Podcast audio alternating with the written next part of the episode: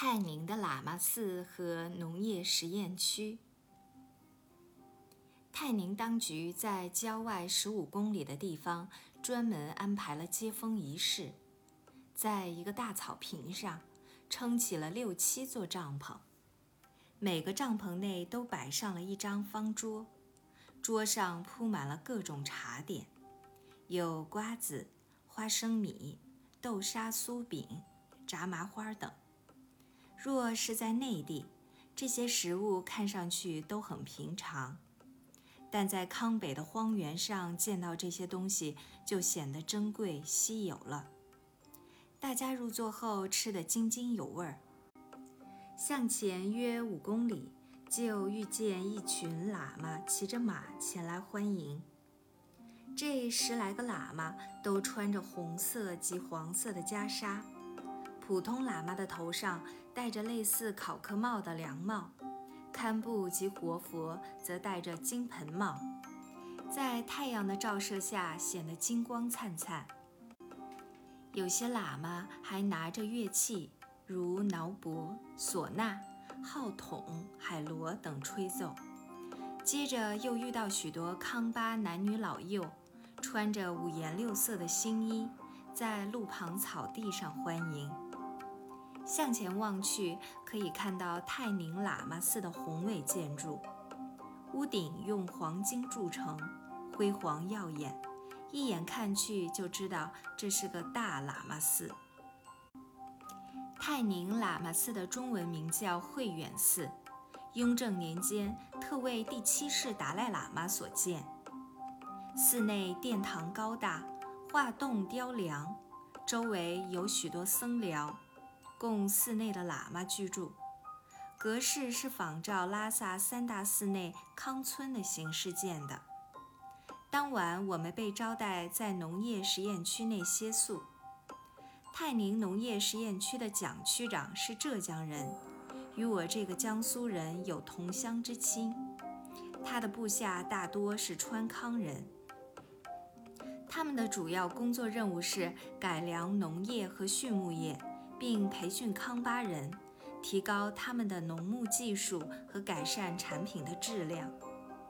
康藏高原的农牧业生产十分落后，藏北康北地区因地势高寒、少雨、多风，日照时间短，仅适合于畜牧，不适合耕种。藏南及康南则雨水充沛，日照时间长。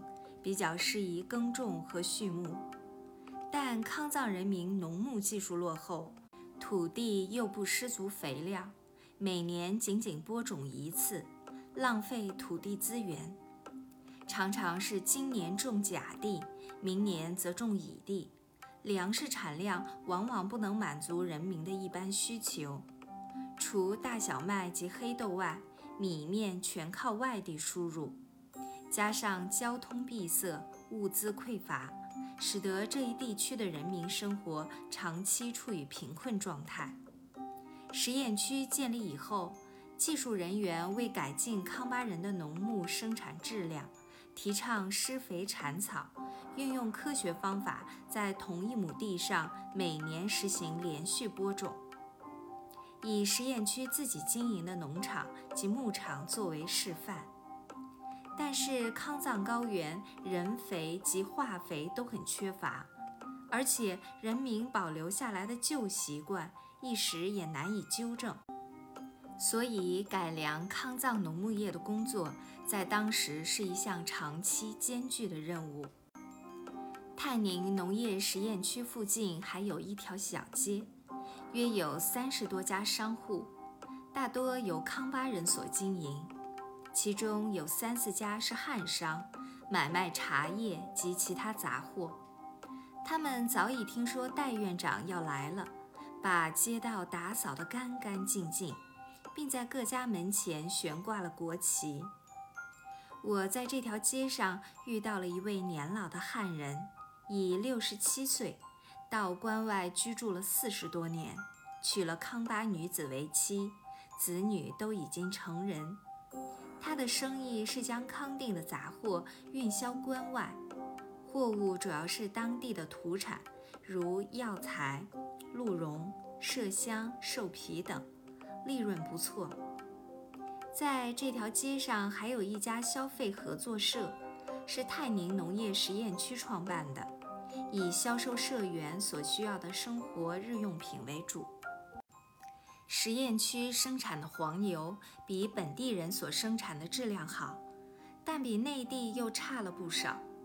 实验区还创办了一所初级小学，学生大多是康巴人子弟。